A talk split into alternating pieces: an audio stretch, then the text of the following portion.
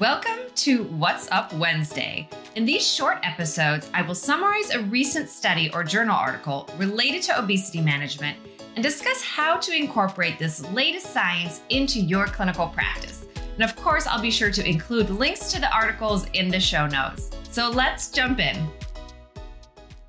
This week, we're talking about a journal article from the recent Obesity Journal from the April edition. And the title of the article is Symptomatic Hypoglycemia After Gastric Bypass Incidence and Predictive Factors in a Cohort of 1,138 Consecutive Patients. So, the objective of this study was to determine the incidence of postprandial hyperinsulinemic hypoglycemia. So, mouthful. So, we'll call it PPHH from here on out, but that's what it stands for postprandial hyperinsulinemic hypoglycemia. Okay. So the objective was to determine the incidence of PPHH and to identify risk factors for this in patients um, post Roux-en-Y gastric bypass. Uh, we're starting to see that there's just a much higher incidence of this than uh, was initially um, estimated. And patients with diabetes and those who are less than two years post op were excluded from this study.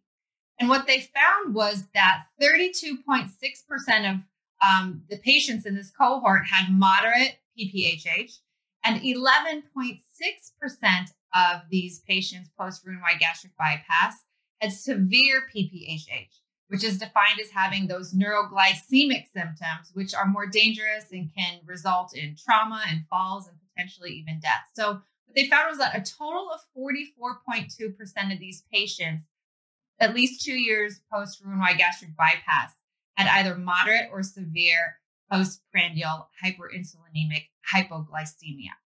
So let's talk a little bit about PPHH and why it occurs. So PPHH is a reactive hypoglycemia that occurs after carbohydrate intake, and it's caused by a, a change in the intestinal anatomy that leads to an exaggerated insulin surge after carbohydrate ingestion. So they get too much insulin.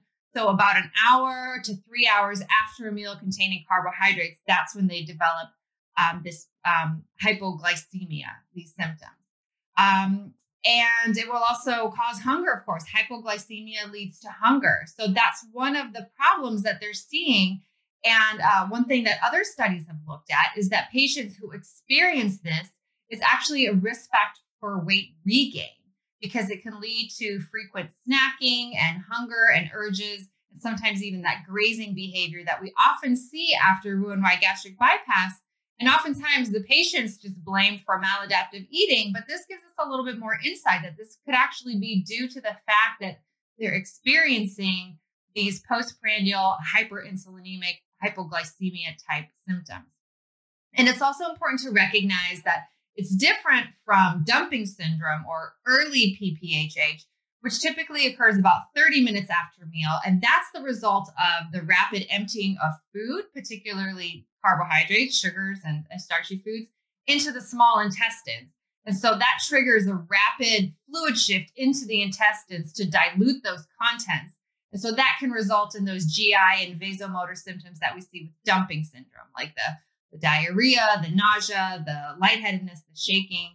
Um, so this is different. This typically occurs one to three hours after a meal, especially a carbohydrate containing meal. And it typically presents at least one year or longer after Roux-en-Y gastric bypass.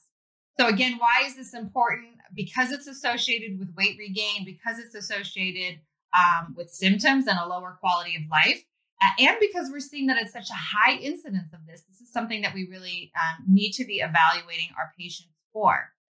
They also found, because uh, they also looked at risk factors, and they also found that patients who were younger, patients who reached a lower BMI, and patients who had the greatest weight reduction after Roux-en-Y gastric bypass uh, were at higher risk for this.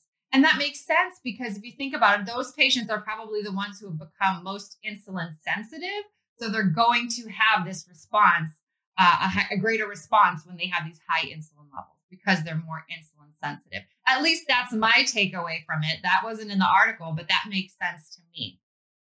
Um, Another thing that I think is really important to recognize is that um, patients two years after Roux-en-Y gastric bypass, only 2% of those patients are still following up with their surgical team. So, this is something really important for people in primary care, uh, in obesity management, or any other you know, field of medicine to be aware of so that we're screening patients for this um, if they've had a history of Roux-en-Y gastric bypass, and also if they're experiencing weight regain.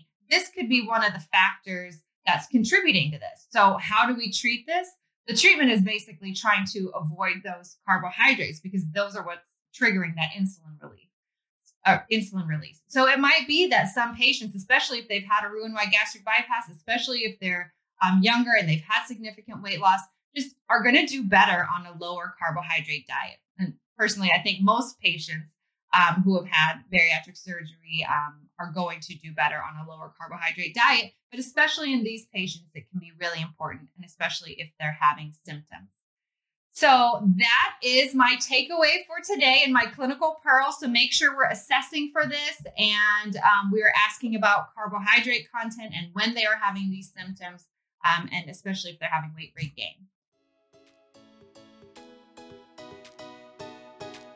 Thank you so much for joining us on the Gaining Health podcast.